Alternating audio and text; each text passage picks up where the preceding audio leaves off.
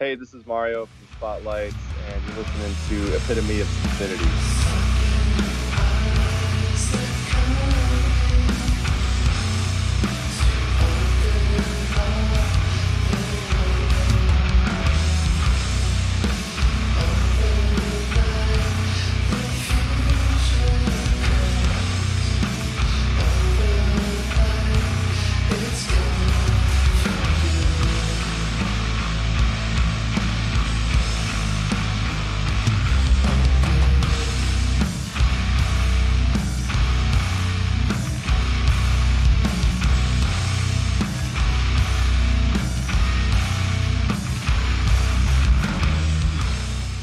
What up, ladies and gentlemen? Hi there. Welcome to episode 71. 71? That's what you put. I'm just reading what you put. 71 of Epitome of Stupidity. Allegedly, metal podcast. It's your favorite, It is my favorite. allegedly. It's the only podcast I listen to. It's, and you only do that to edit it. Yeah, exactly. In the background there, you've got one of our new favorites, a band called Spotlights. Their song Part 2.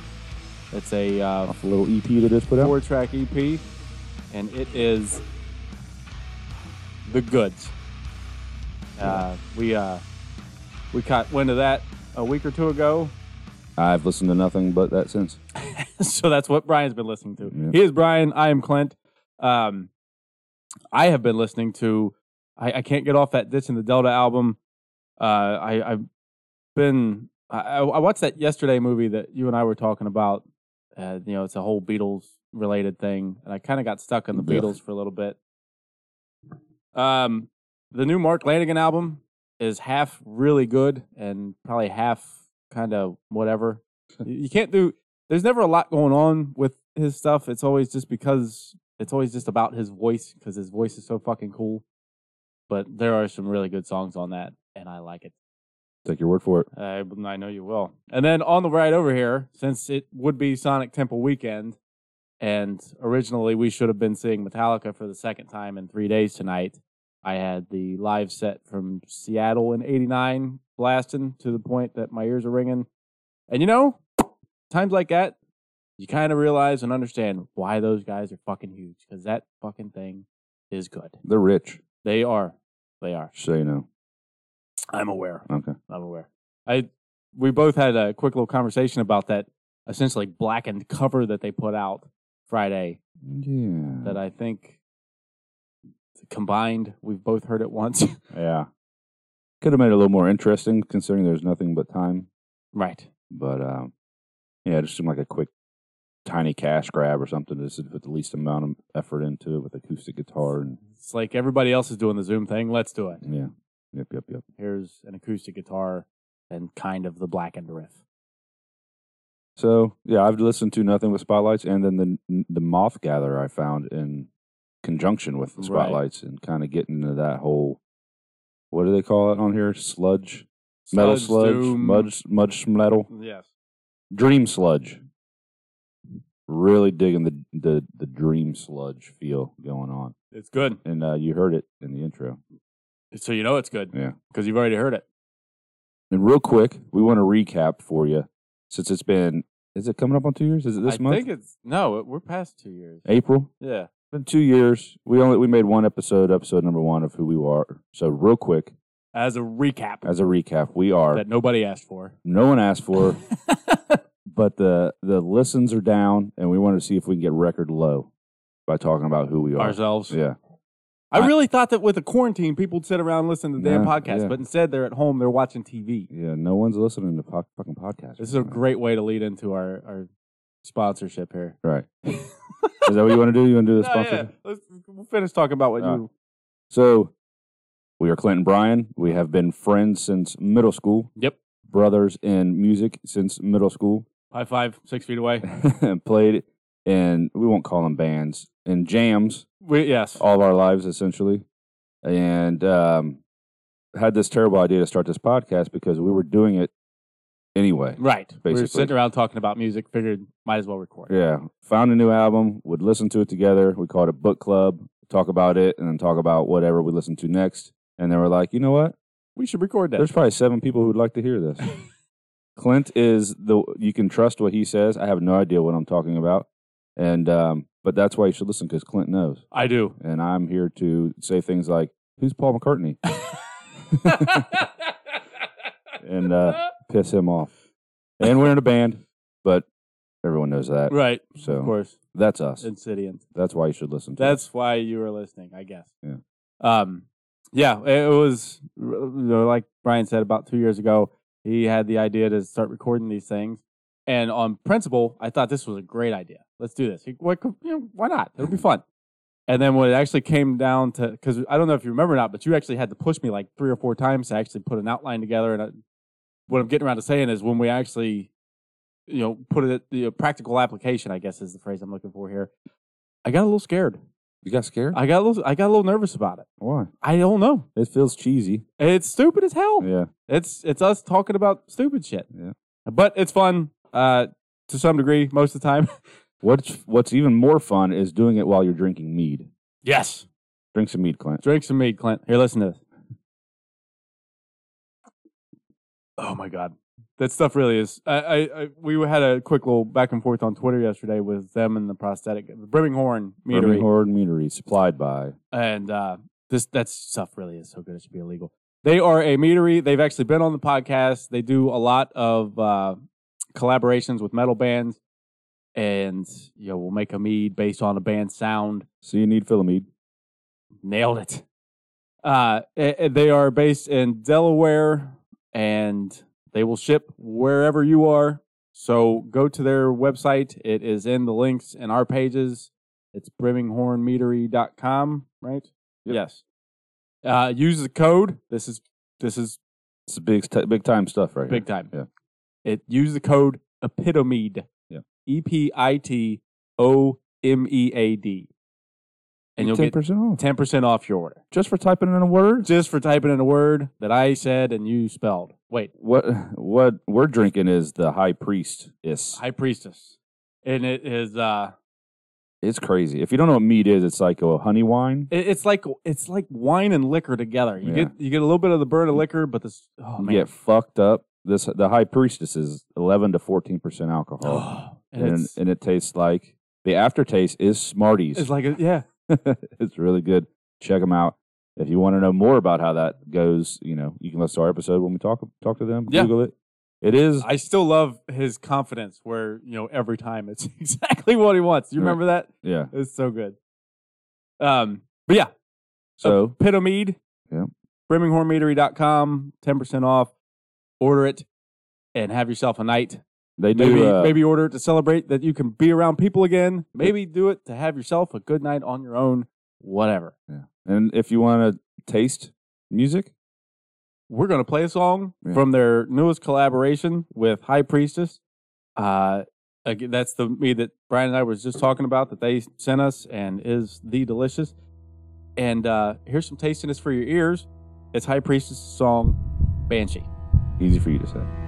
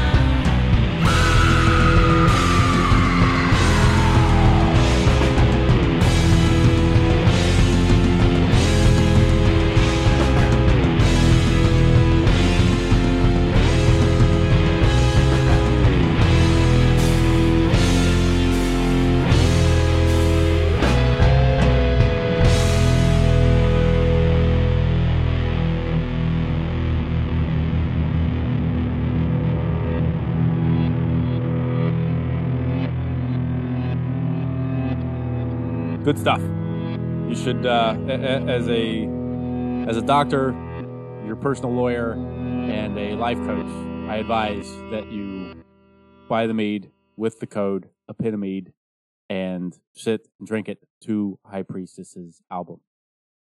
What could be better? I'll tell you, I'll tell you something that's equally as good. Equally. Yeah. Yes. Spotlights, Spotlights is fucking great. This is true. and we have the man, the half half of the the mar- half of the marriage, half of the Okay, easy for you to say. Don't hurt yourself. there, half big guy. of the Brain brains. trust? There you go. behind the band Spotlights. Getting ready to talk to Mario.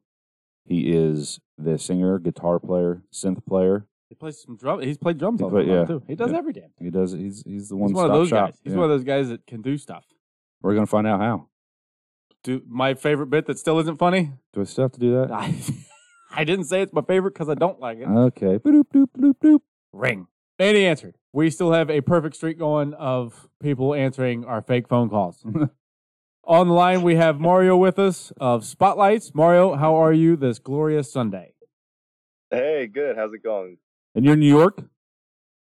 I'm not. I'm actually in Pittsburgh. Oh, so you're closer than we thought. Okay. Yeah, we uh Sarah and I moved to Pittsburgh about a year and a half ago now. So Chris is still in New York though. Gotcha. Oh. We uh, Yep. a quick bit of random before we get too far into this. Uh, Yeah. a band that we're friendly with called Moontooth.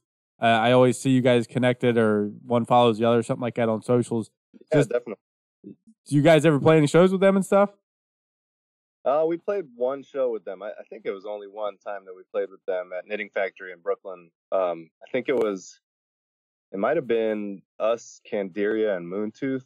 Uh, I remember it being pretty sweet though. Those guys are awesome, man. Super nice guys. Yeah. I used to work at I used to work at St. Vitus in Brooklyn, and I mixed them a couple times, and they're just like, you know, super nice dudes, incredible musicians. Nick, Nick. especially is just like, Yeah. Nick is just Fine. ridiculous. yeah, it's insane. Um, uh, the uh, and going through and getting ready for this conversation with you, I, I was looking back through stuff. Which isn't very often that we get ready. I just want to say that. Right. oh, well, I appreciate it. and uh, the the easiest way to do this is, is you guys' story, your origin story, if you will, is pretty interesting. If I were good at interviewing people, I would ask you questions that led to you telling it naturally. I'm not, so I'm doing this instead. It's all good, man. It's all good. that uh, lead So- us through you guys' story. Um, all right. So from the very beginning, you mean, or Sure. Uh, Yeah. Yeah. I mean, obviously you can do the annotated version, but oh, I meant to ask you guys beforehand though. Where you- where are you guys at? I was we are in. Columbus, Ohio. Not too far from Pittsburgh. Oh, nice. All right, so we're like a couple hours away. Almost. Yep. Yes, sir. Nice. So yeah, if you want to Um, start driving left, uh, We'll go right. We'll have some. We'll have some beers this afternoon. At uh, if you want to. We actually could do that. That's that's funny. or we couldn't. We'd get in trouble. Or, Right. Right. Well, I mean, you know, either you stay in your car or we'll stay six feet apart. Whatever. right. Oh yeah, car drinking. That could be a new thing. Sounds safe. I do accident recon uh, for a living, so yeah, I need more clients. yeah. All right. So uh, I guess um, where the band started, the idea of the band started with uh, Sarah and I. We were in San Diego at the time. Uh, both in, her and I lived there. I lived there for about ten years. She lived there for about seven. This was from around 2000. We met in 2006 or 2007. I was recording one of her old bands, and uh, I owned a recording studio there. So she, her, her band Marisol had come in to make a record, and we just kind of hit it off. And we're really good friends for a couple of years, and we always kind of really talked. We just talked about making music together, you know, doing something. Like always, like we got to make a record, we got to write a song, we got to do something. And uh, eventually, we started dating, and finally, just like one day, got into the studio with no preconceived notion of what to do. We were just like, I was like, play something, you know, play a bass line, do something, and then uh, we just took it from there and wrote wrote a and recorded like the first song in like four hours.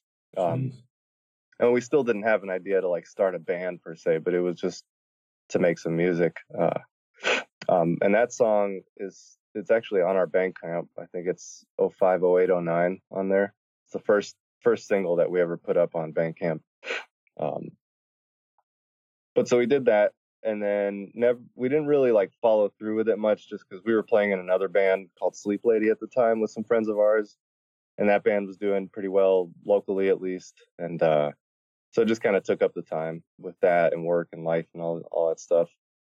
Um, so we put it on the back burner, and then in 2013 we did, we moved to New York. Was when we moved to Brooklyn. Um, the Sleep Lady ended up kind of fizzling out just because the other there was a another couple in the band. They ended up having a baby and having to move to Chicago, closer to family and whatnot. So we just kind of sep- went separate ways. and uh, at that point, Sarah and I were just like, "All right, well, fuck it. Let's just make some. Let's you know, let's keep going on the spotlights thing." We had actually thought of the name because we, uh, I when we wrote that first song, I put it out on a compilation for the studio at the time, and we needed a name, so we were like, we just I don't know how we really came about spotlights, but it it worked and it stuck. And uh, yeah, so like 2013, end of 2013, early 2014, I just started kind of fooling around with like some electronic stuff on my laptop because we didn't have a practice space at the time yet, and uh, you know, just kind of getting ideas down. And little by little, that developed into what it was just me on drums and Sarah on bass with like some electronics backing tracks that we were triggering. And uh, a little after that, we I just I really wanted to play guitar more so than drums, and so I ended up moving to drum to uh, guitar, and we found a couple drummers, went through a few, and then uh, it kind of just happened really fast where we went from playing to like one person in you know from our first show in Brooklyn to like opening up for Shiner at St. Vitus. It was literally like maybe six months. Nice. And uh yeah, once once we played that Shiner show, things were we were already had a plan to like put out our first album uh Tidals with uh Crowquill Records. And and yeah, from there it just kind of snowballed out, man. Uh, you know, we got the Deftones tour quickly after that. Nuts.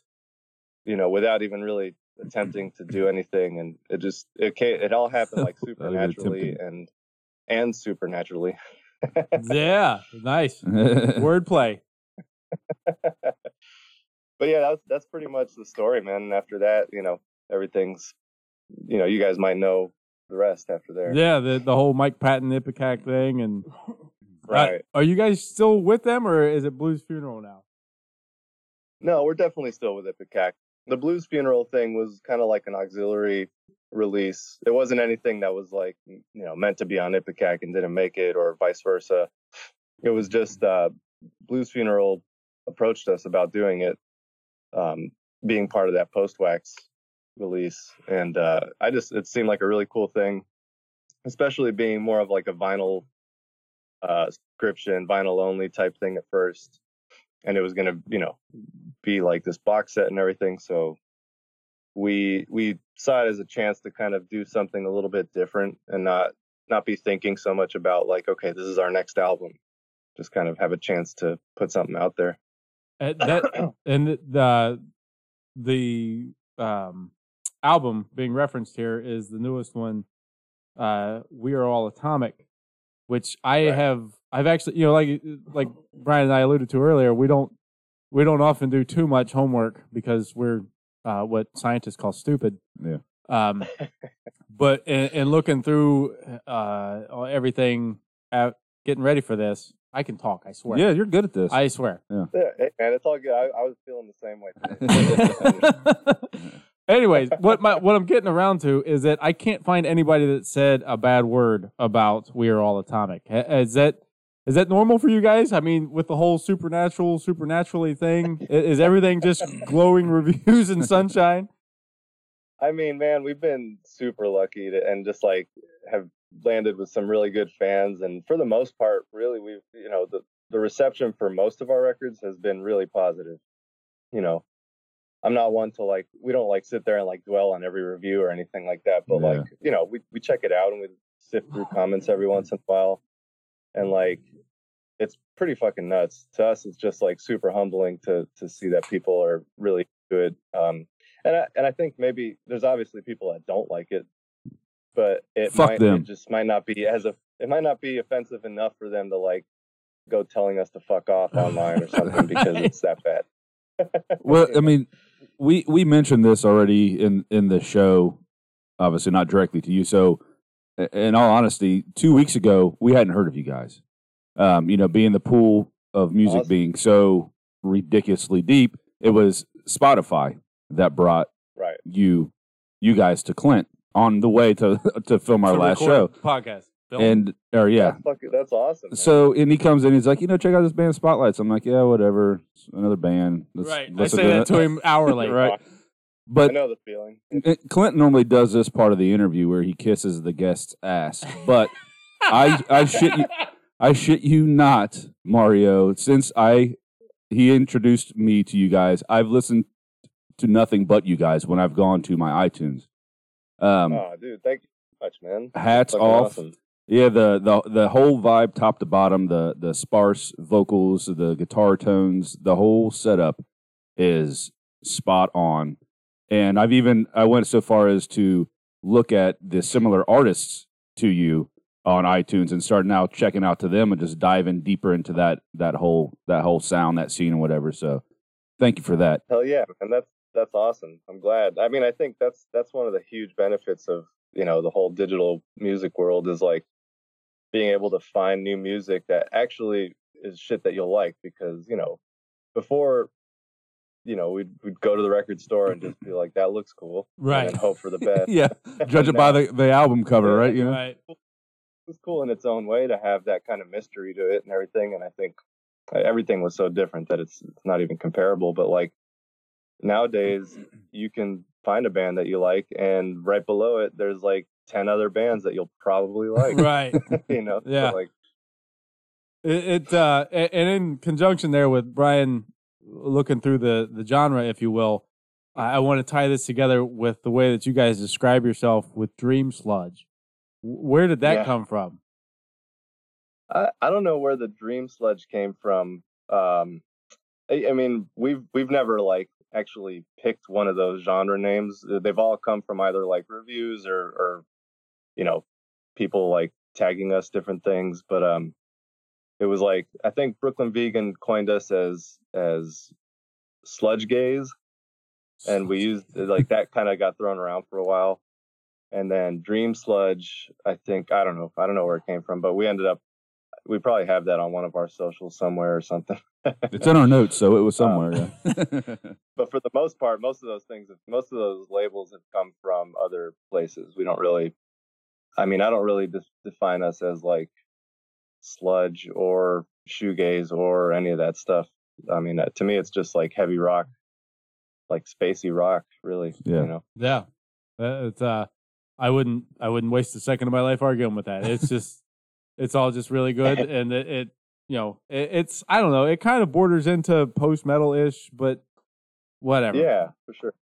It, it's it's all very good as we've discussed. Thanks.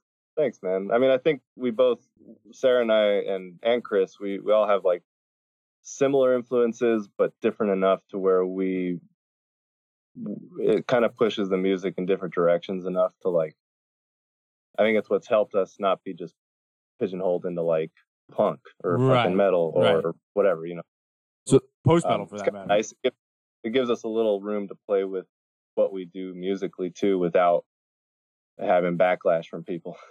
you know, like we could put out an electronic record, and I think people would be okay with it. You know. Well, Yeah. you, well, you done you done brought it up, so let's go down that a little bit. What are your influences? Um, shit, man. I mean, they they range. For me personally, like I grew up listening to a lot of uh, bands like The Cure. The Cure is probably my number one band that I've that stuck with me since I was like ten years old till now. Uh, so it was like bands like that, The Cure, New Order, Depeche Mode, and within that same fabric, listening to Bad Brains, Fugazi, Jane's Addiction, um, you know, a lot of like random, it, like local hardcore bands. And I grew up in Miami, and so like I used to, I was kind of into the hardcore scene there for a long time.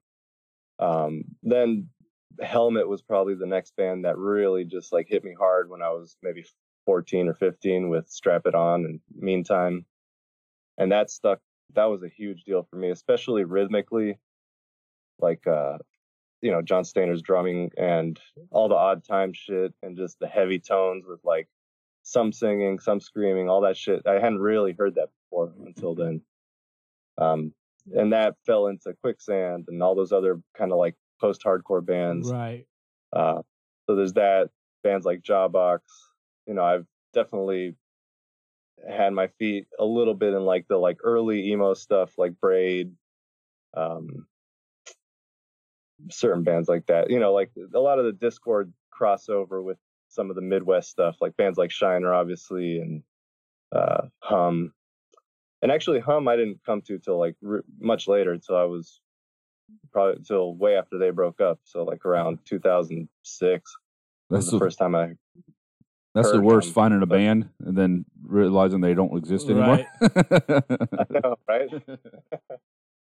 Um, but uh, yeah, so stuff like that. And then I mean, with Sarah, she she introduced me to more of like the Melvin side of things, the more kind of noise rock, not necessarily metal stuff, but like you know, she liked she one of her favorite bands was Failure and uh, and the Melvins as well, and Faith No More, and um, you know, there's crossover with so much of that music that we all were listening to at the time. So I want to I want to take your Sarah reference there and have the obligatory husband and wife conversation, but sure, we're going to put a pin in that for just a second because you bring up Faith No More in reference to her there. You guys had a couple of really fucking cool shows lined up that got squashed by this fucking virus thing. Um, yeah, man. I- Has that been announced that it that they're not happening? I don't. I don't. I honestly don't know yet, 100. percent But I, I don't think when it's we- been. Yeah, it hasn't been 100 percent announced, but at this point, you assume. Um, yeah, we basically not happening. Yeah. Um, or at least not now. It'll probably happen, but it's not now. not when. it- Yeah, yeah. The uh, how the hell did that come about? When when you get the phone call from Korn and Faith No More, what I, I, what the hell do you do? Dude, I don't know. The same thing we've done with any of those fucking phone calls. Like, it's just you you shake your head and kind of can't believe it for a while. And obviously, the more it happens, the somewhat used to it you get, but not really. And um, that that came about through, you know, obviously. So we had uh we had gotten the Mr. Bungle show opening for Mr. Bungle in New York. Uh, Which is obviously a big damn deal. Yeah, a couple months ago. And um and the cool thing is it's not necessarily, you know, none of this stuff has been because of Ipecac necessarily. Like the owner of Ipecac, Greg, he's he's been a huge help to us. So like almost helping us, managing us in a way, you know. He does that with all his bands too, just because he wants to do well and he wants to sell records, so he's smart. And um, you know, he'll like if he knows that there's a good tour coming up, especially if Mike is involved in, in any way, he'll if he'll pitch a band to to be on it, you know, if it makes sense. Right. And um, so he basically he had pitched us for the Mr. Bungle show to Mike, and Mike was into it, but you know they're they're very like democratic with the rest of the guys in the band, so it took. We didn't think that was going to happen. It kind of came last minute where they were like, "All right, let's do it," and we ended up getting that.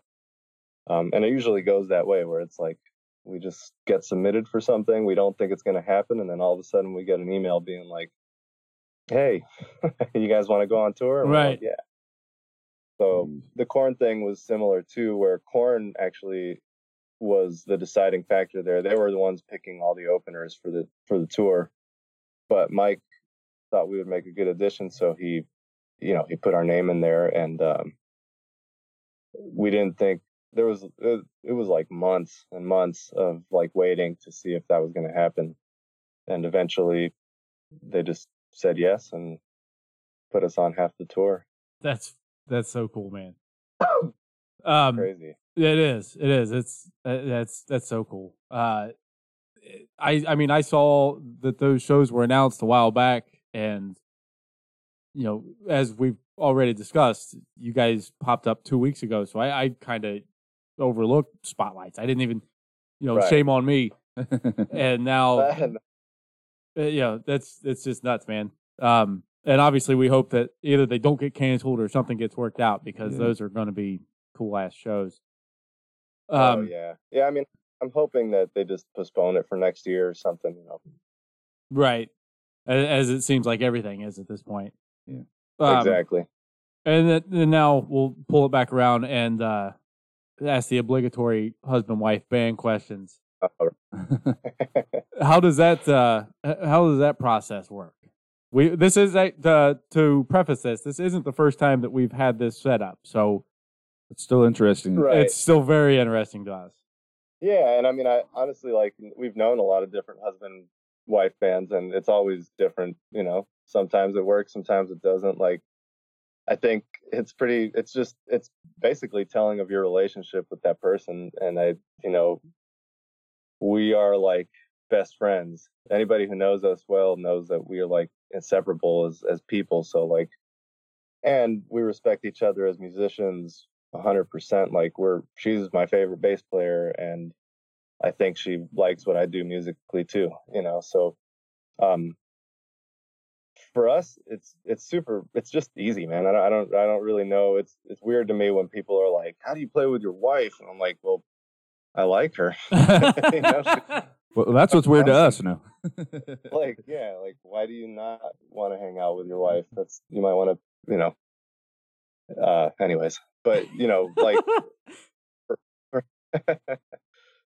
for us you know and also i think it has a lot to do with the fact that we were we met as friends and we met through music. So like we like a lot of the same shit. It was we had that kind of initial uh connection first before we were like married or anything like that. So um that's always been kind of like the what's held us together anyways kind of yeah, kind of like the Uh, base of it.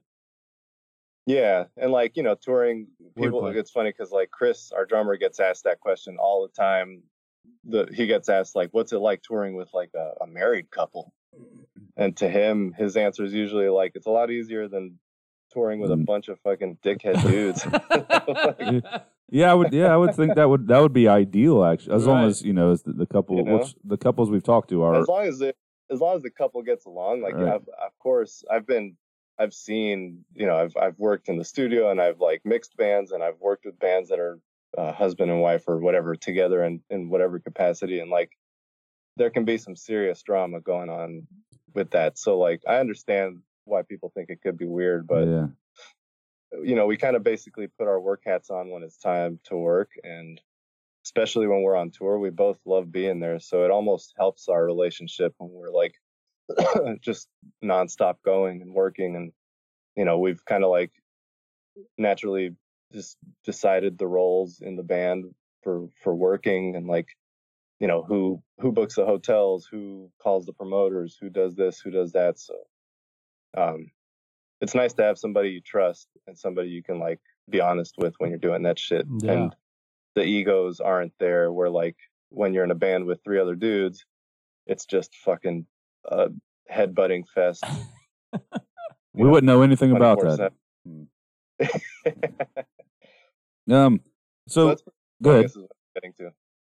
Uh, I wanted to ask. So you said Chris is in another state. How does that go as far as practicing and all that, collaborating and all that good stuff? Um, it kind of goes the, similarly to how it's always gone for us, because like Really? the way the band started, you know, I I I do the bulk of the writing still, anyways, and and I and I have, so like the way all our records have worked and all our practices and everything have we've never been the band that just kind of like gets into a room and jams out for a few hours and kind of picks some stuff to to make songs out of. we um we more like make demos. I'll I'll make demos at home and either put in, you know, like tap in some MIDI drums or play a beat to like kind of put down what the idea is. And uh I, I kind of get like a finished framework of the songs first with Sarah's like um input, you know, like she she kind of stays out of the way during the writing process, with ex- with the exception of just being like, you know, um, that should be four times, or I don't know if that's gonna that sounds cool, or I don't know, you know, whatever. Right. Um, That's oddly like you and I's writing process, right? Yeah, yeah. We're married, Clint.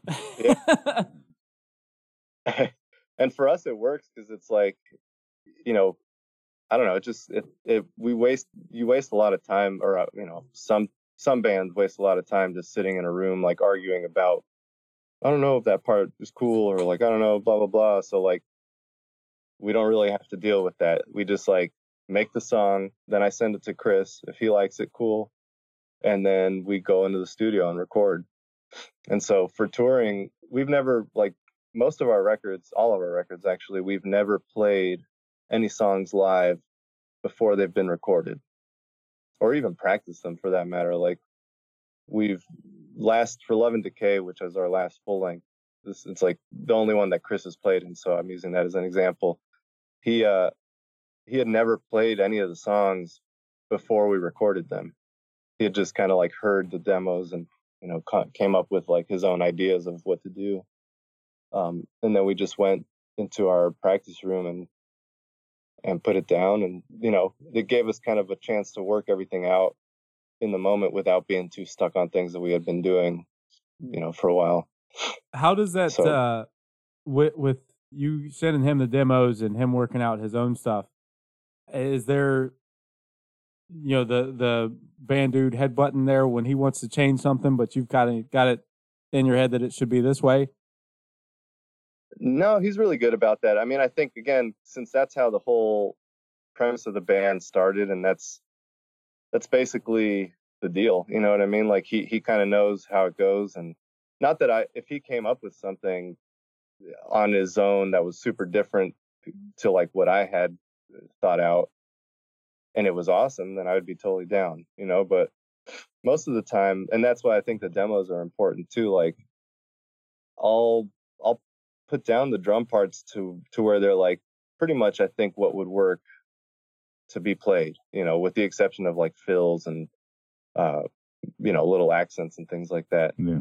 And I send it to him and if he's like if he was ever like that sucks, I would just change it or let him come up with an idea too, you know.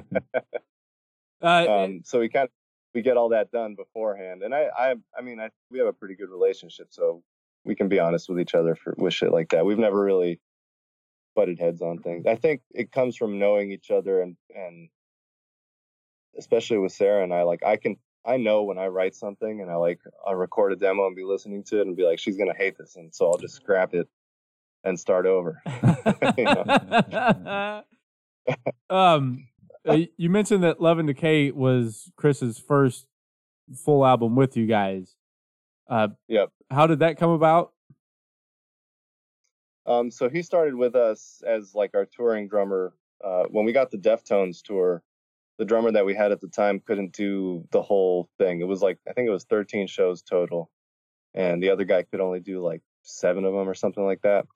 Um, so I called up Chris. We had met him just before then, and we knew that he liked the music. Tidals had already come out, so he had heard those songs and we saw him play. I think with, with uh, I think it was with his one of his bands called Han at the time.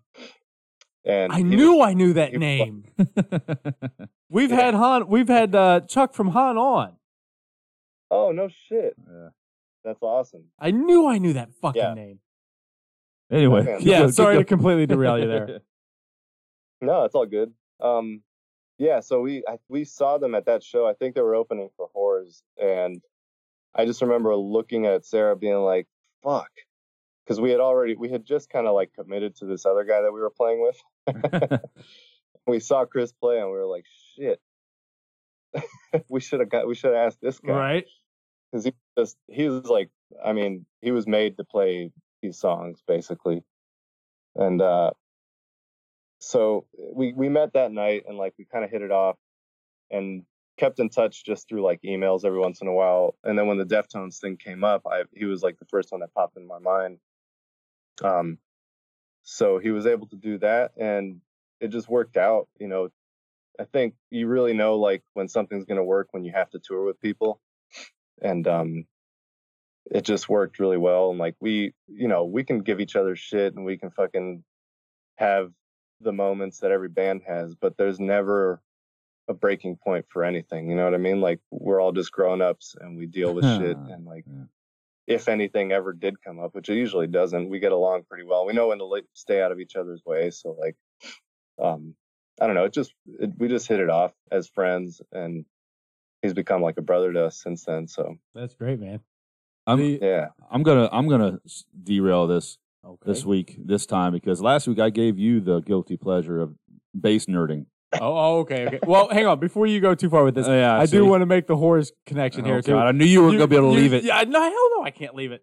I'm married because of it. We've actually had Christian from Horrors on as well. So you you went you had like the trifecta of connections to Yeah. epitome of stupidity there. in like one sentence. And, Right. Yeah, it was One nuts. sto- So, um, uh, me, Bryan, being a guitarist, digging your tone, um, as as fast and as simple as you can explain it. If you want to give me a quick rig rundown, I would love it. Sure, man. Um, it's uh, it's not very quick, but it's that's actually not that it's not that complicated. So basically, I play. You know, I play. I have two different guitars that I play nowadays. I have the Dunable um, Cyclops, and I play this other company called Pure Salem. That's out of Florida. Um, I play one of their La Flaca guitars, Okay. and that runs into my Line Six Helix hey, which is kind of like the, the brain of the whole operation for me. So like, it, it literally does everything. So I have one. That's what I use. I, I don't use the amp models in it, but I use mm-hmm. all. It's most of my all my distortions, all my most of my delays. I have a. It basically goes through the line six into a few other like, uh, like a, a PS. I'm looking at my board now so I can remember. So I have the PS3, the Boss PS3, obviously a tuner, uh, Earthquaker Afterneath into my Ditto, the Uh, the Ditto looper. X2 Yeah. looper. And then that goes into out stereo into the Eventide H9, which is incredible too. And that goes from there to a JCM 800 and my orange CR 120. And basically, so I run the, the Helix does everything. So I run, you know, it runs all my distortions for all the guitar stuff. I run my vocals through it and control my vocal effects through that. And I also use it as the interface with Ableton to trigger any of the electronic samples and stuff like that too. Yeah, they're, I, I own I own one as well. and They're I haven't quite mastered mine like you have yours. Uh, I have the the LT, but um, Oh, nice. yeah, it's a lot of fun. Sure. Dude, I- it's incredible. I used to, so when we first started, I had, you know, like a full pedal board with just stomp boxes and it was awesome. I had some really good pedals, but I was also using like a separate MIDI controller and I had like a separate interface to go to the laptop. I had so much shit. It was just such a pain in the ass. and uh, the guy, uh, one of the product managers for the Helix, Eric Klein, he he was a fan that we didn't know of and showed up at a show in LA when we were on tour with uh, If These Trees Could Talk, and came up to me and was like, "Hey man, like let me know if you're ever interested in anything." Gave me his card, and I I didn't know anything about like the Helix, and I was always pretty weary of like any sort of modeling stuff too. right. Um, but I hit him up just to see what what he worked with and what he was doing, and uh, he sent me the link to the Helix, and I was looking at it. I was like, "Holy shit! This is like everything that I do in one place." you know, everything that I do just got consolidated, and uh, he was really cool, and he's worked with me since then, and we became friends too. Um, Well, th- they need to But yeah, take man. your they need to take your sound and put out some some free presets. Yeah, damn it, yeah, I want to steal a it. Damn button of its own. he always says that too. I don't know. It, I mean, they have they obviously have a ton of different artists to work with too, but like right. they tend to gear more towards like the like uh I don't know, I like poppier metal kind of guys, I guess. hmm But yeah, I, I can always send you some presets if you want to. Fuck It's nothing yes. fancy.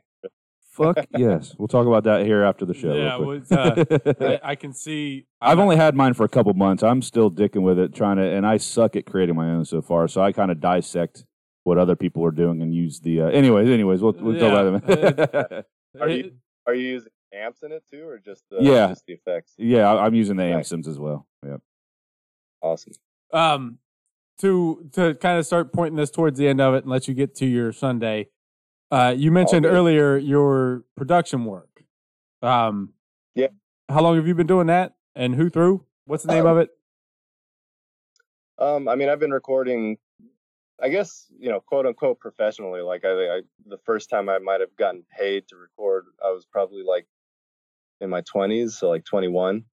I'm 43 now, so about 22 years doing it now.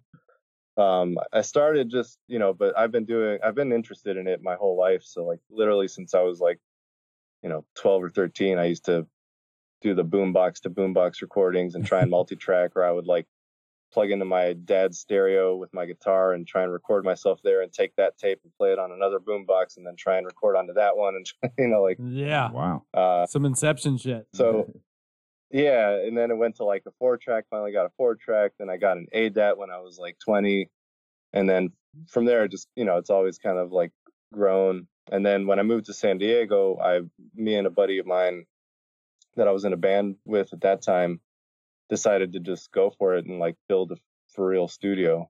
so we had we built this like 2000 square foot or like two like 3000 square foot place with uh big studio, big live room, you know, control room and uh five rehearsal rooms. And we had that. I had well he kind of parted ways after a little bit, but I had that for about 8 years and it was awesome, man. I mean, I learned a shitload. I worked with some really cool people. It was more kept to like the local San Diego scene, but um, but it was cool. So I went from that and then just started freelancing more on my own after I sold that studio, and uh, yeah, just kind of been mostly mixing for people since then. So like you know, mostly working where like people will send me their tracks and I'll mix it for them, or mastering or you know, right now during the whole quarantine thing, I've been kind of working more as like a consultant for people. So like people who are recording at home will hit me up and uh, just get advice on like how to record things or mix things or you know how to use this plugin. Having the technology now with like using Zoom, I can actually get into people's computers and show them how to actually like mix, which is pretty rad. Nice. And uh, Yeah. how can people find you to, you know, Utilize your services. utilize your services? Yeah, so I, my my website is audiomq.com. okay. Which And we will include a link to. Yeah, or through any of my social media stuff too. Nice. Okay. Yeah. Well, um, you know, you've said a lot of smart things and a lot of really cool things and told some great stories. We're gonna ruin it. So we're gonna dumb it down now. Here we go. So, um, we'll do a couple things real quick to get you out of here. The first one being the Rapid fire. the stupid one of the two. Um, Okay. yeah, so we're I gonna like do we're doing a rapid fire. Give you two questions or two options. You pick the one that suits you best, and Clint will tell you if you're wrong or right, even though it is personal personal preference. Personal. Easy for you to say. Don't hurt yourself here, big guy. But I don't I don't know if I want to go with the old one or the new one. Mix it up. Mix it up. Okay, we got some new ones on here. We'll, I'll kind of try to pick I my say favorites. here. skip the the old Metallica one. Okay, so here we go. We'll, we'll, we'll start it off easy. Get the get things Uh-oh. lubed up here. We're gonna lube it up There- with some you coffee go. or tea. Okay. Um, shit. Well, usually coffee, but I can't really drink caffeine right now because it fucks me all up. So I'm drinking tea. Okay, All right. let's see. Uh, Beatles or Stones? Uh, bad, bad person to ask. Yeah, really me know. too. Yeah, I agree with you. You nailed that one for All right, sure. fine. We'll switch it up then. Metallica or Megadeth? Oh shit! Damn. I'm gonna go with Metallica. Easy, easily. Yeah. Beer or liquor? Uh, liquor. Toilet paper, under or over? Oh man, for me, always over. Yes. Th- this is the first time in like four interviews that they didn't think we meant how you wipe your ass instead of. It still It's makes like- me laugh so hard. Dude, I'll tell you what. I'll tell you what. During this fucking thing, the, this quarantine finally like got me to buy one of those bidet things that you hook up Yeah. to your toilet. yeah. I highly, highly recommend it. What? It's fucking awesome. And I, I don't want to get too much into like talking about wiping butts or cleaning our asses, but if you do want to, It is- you're at the right place. it's awesome. I can't wipe my ass normally now without without without the squirting assistance. it. Perfect. I'll, I'll, use tell you what. In relation to that, I'll the, use that as a headline for the show. the one thing that I, the, like, the biggest thing that I've learned in quarantine is that Charmin is worth the extra three bucks. Yeah, exactly. That too. That Scott will fuck you up, man. Scott. Apple or iPhone, or uh, Android or Android or iPhone. Both. Uh, iPhone. this is the grand finale. this is the important one. I'm Sausage gonna fuck link. this up. He's gonna fuck it. Sausage links or patties. Um, as long as they're vegetarian, Mm. either one. That happens so It so does. frequently yeah. A anymore. lot of musicians don't want the meats. okay. Well, the uh, But and- I will go. I'll go with links just to answer the actual all question. right. Well, Patty's was the answer. So you got you got your vegetarian wrong sausage. Good for you. Yeah. uh, and then we will get you out of here and let you get on to. I, I don't know about uh, Pittsburgh there, but the weather's beautiful here. So we are. Uh, it is, man. At the window right now. It's fucking sweet. It was supposed to rain all day, but they always it somehow in Pittsburgh that always happens where it's like they say it's gonna rain all day and then it's just beautiful. it's the same thing here. If it, if the if the forecast says it's going to rain, you can be sure that it's not going to. Go to the beach if we had one. Yeah. If the forecast Point. says it's going to be sunny, you can be sure that it. Plus, this weekend was supposed to be Sonic Temple, and of course, it's canceled. So, of course, the weather's perfect. Right. of course. Yeah. Uh. But anyways, we're going to get you out of here and on to your Sunday with the tropiest of the Cool, trophy man. questions that we still enjoy asking.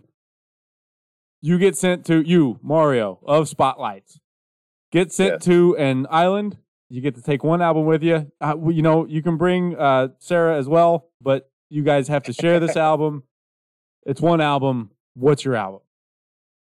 Damn, that you just made it harder by adding Sarah. Because Well, no, the one be selfish here. Be selfish here and pick your own album. All right, I'll be selfish. I'll be selfish. And this is just a quick pick off the top of my head. I'm gonna say Jawbox for your own special sweetheart. I, the, these, this question always amazes me. Either it's the hardest thing anyone's ever been asked, or they have the immediate answer. You were obviously the, the latter. Yeah. Mario, it's been That's a it. ton of fun. Uh, did you have something there? Well, Thanks, we didn't we didn't preface this with with this is the fake this is the Hollywood goodbye. Oh, don't yeah, yeah, don't hang don't up actually hang up Yeah. Um, yeah, you've been a ton of fun, man. Uh, we are obviously both big fans, and uh, Thanks, man. Glad know, to hear you're closer than New York, so maybe we'll get to see you out there. Yeah, and uh, well, we'll talk about yeah. that here in a minute. Um, internet high fives. Keep putting out the cool ass music, and uh, yeah, thanks. Talk to you later, man. Well, dude, thanks so much, man. Thanks for having me on. Appreciate it. All right. Well, jack of all trades, interesting guy, Yes, cool story, getting all the the recognition I think they deserve, and I. Uh, you couldn't have. I couldn't. We could not have planned that interview to go any better. That Yeah. was that was a lot of fun. That was that was really good. He's uh, a very talented dude. yeah, I uh, fucker. I, I know Always jealous of the talents. I know that you've been talking to him about master and stuff and all that. Uh, find his audio. I lost it here on my audio MQ site. Like I said, we'll have a link there, and uh, listen to Spotlights. all you uh, DIY musicians, he does all the masterings and all this stuff, and There his shit go. sounds amazing. So, um, if you don't, you know, what more do you need to listen to that thick ass fucking great, great, smooth, good. smooth jazz? So good. What was I saying just a little bit ago to remind me about? I have no idea. I neither do I. And and then I said I should write this down, and I remember saying I should write this down. Yeah. But anyways, we're gonna play another song. Okay. Um, here is th- this is the song that actually spurred us on to all of this. This is part four, Spotlights. Ready, set, enjoy.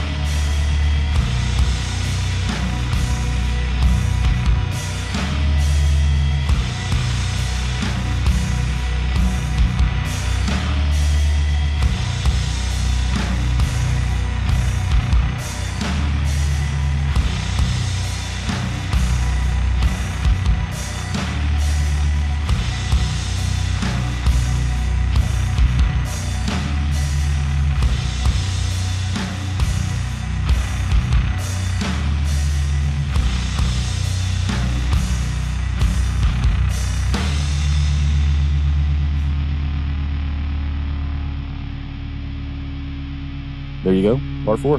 Um, I highly recommend going back, checking out their 2019 release, 2017 release. It's all really good. Yeah, they're really very good. consistent as far as sound and stuff. It, it's uh, it's amazing. I It's- like it a lot. Yeah, it's really good. That uh, quick story. Um, we I actually came across them on my way over to do the last podcast, and was driving, was listening to Snow Burial, and the album ended. And I would have, you know, typically I, I've I've already got something else lined up, but I had some weird ass motorcycle guy who wanted to pass four cars at once on a two lane road. So I had to pay attention to him instead of the radio. And uh, Spotify nailed it with playing a spotlight song. And that guy gave me the time to hear it. Good job, motorcycle guy, I guess. And then Clint told me, and I said, you know what?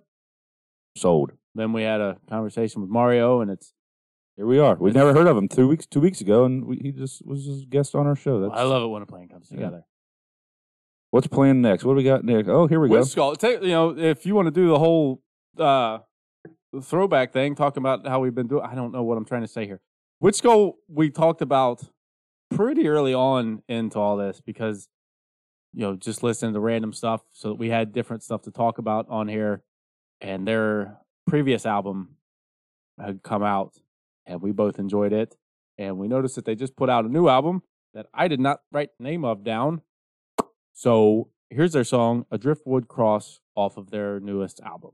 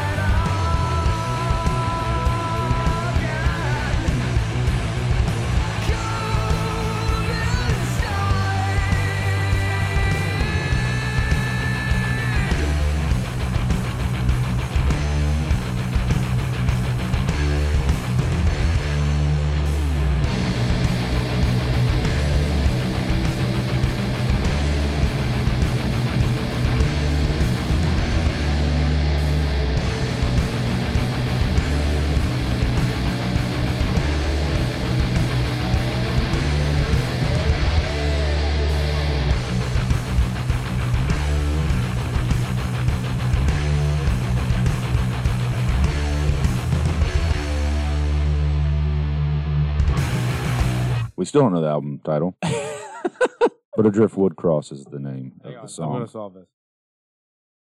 See a problem, solve a problem. Cyanide, Philamide. You guys can have that Brimming Horn. I want a shirt that says that. oh, that is the name of the album. We knew it all along. yeah, see? Just pulling your leg. Yeah, we were just pretending. Just Thanks to those guys for being cool and getting back to us quickly. From Australia, And another witch name. We got an email from Australia. Shit. I know. I mean, someone from Australia might listen. I think they already had though. We're worldwide, guys. We are, We're all over the planet. we're bad. We're nation. Wait, no, worldwide. National wide? Prestige. Prestige, whatever that Worldwide. Worldwide. Investors could be you. and brings us to our local. I'll let Clint handle this. I don't know what he wants to do here. A, a, a tad bit of melancholy here. Um, our, our local band this week is going to be Anhedonia Falls. We were supposed to play a show with them. Album release show. Our album release show with them and our, our buddies in Snow Burial and Close the hatch. Close the Hats from Dayton. Uh, they've got new stuff coming out too. I advise you check them out if you haven't. Uh, they're they're good dudes.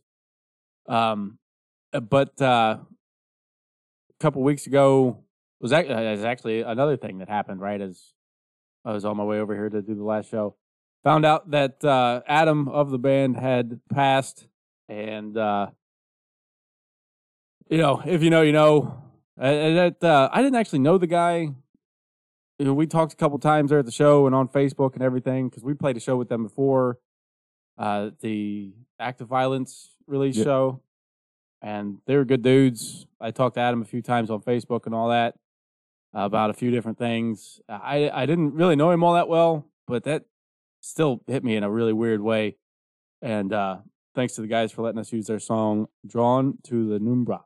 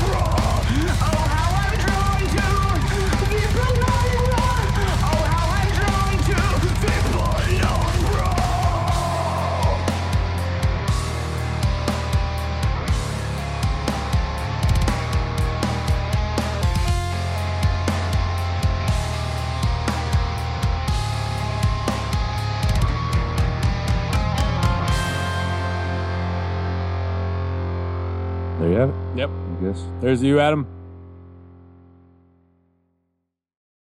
And uh, I reckon that'll about do it for this week's show. Um, I kind of wanted to. I I kind of wanted to find out what you've learned in quarantine, but we're out of time. So We're out of time. it'll be a mystery.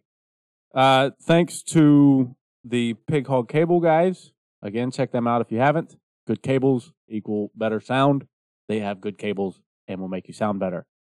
Uh, and obviously, again, shout out to the Brimming Horn guys, Epitomead at brimminghornmeadery.com. Link Yeah, is second time they came through for us. So. They are fucking good dudes. Um, Josh Kirk, our guy Josh Kirk, has a podcast. He's actually been on our podcast too. Mhm. He has a podcast called Evil Transgression. It's a uh, true crime podcast. I almost couldn't fucking come up with the phrase. Yeah. And they just did a show They about. recorded it. I don't think it's not out yet. Isn't it? I don't think so. I have to look back. I don't think it comes out to the end of the month. Okay. Either way, they've got a show either out already or and or coming up about Dimebag, who died here in Columbus, Was murdered. was here in murdered here in Columbus, and uh, they they're going to do a deep dive into that. And whether that's out or not, check those guys out. They they have a good time doing their show, and it's it's good. Evil Transgression. It's on all the podcast places, just like we are. Um, oh yeah, we're on all the podcast places. Review us on iTunes if that's Find us and them and all these places. Yes. Uh, and click the damn subscribe button. We will love you long time for the downloads, or at least Bryan will. See. And we are on all the socials, as long as all the socials are Instagram, Facebook, and Twitter. Find us, follow us, etc. Uh, only Mel said something to us about the TikTok, so sadly we are not going to do the TikToks. We love you anyways, Mel. uh, send us music, preferably stuff that can be found on streaming sites, so that we can point people towards it and they can hear you. And uh, you got anything else? Bye. Mead time.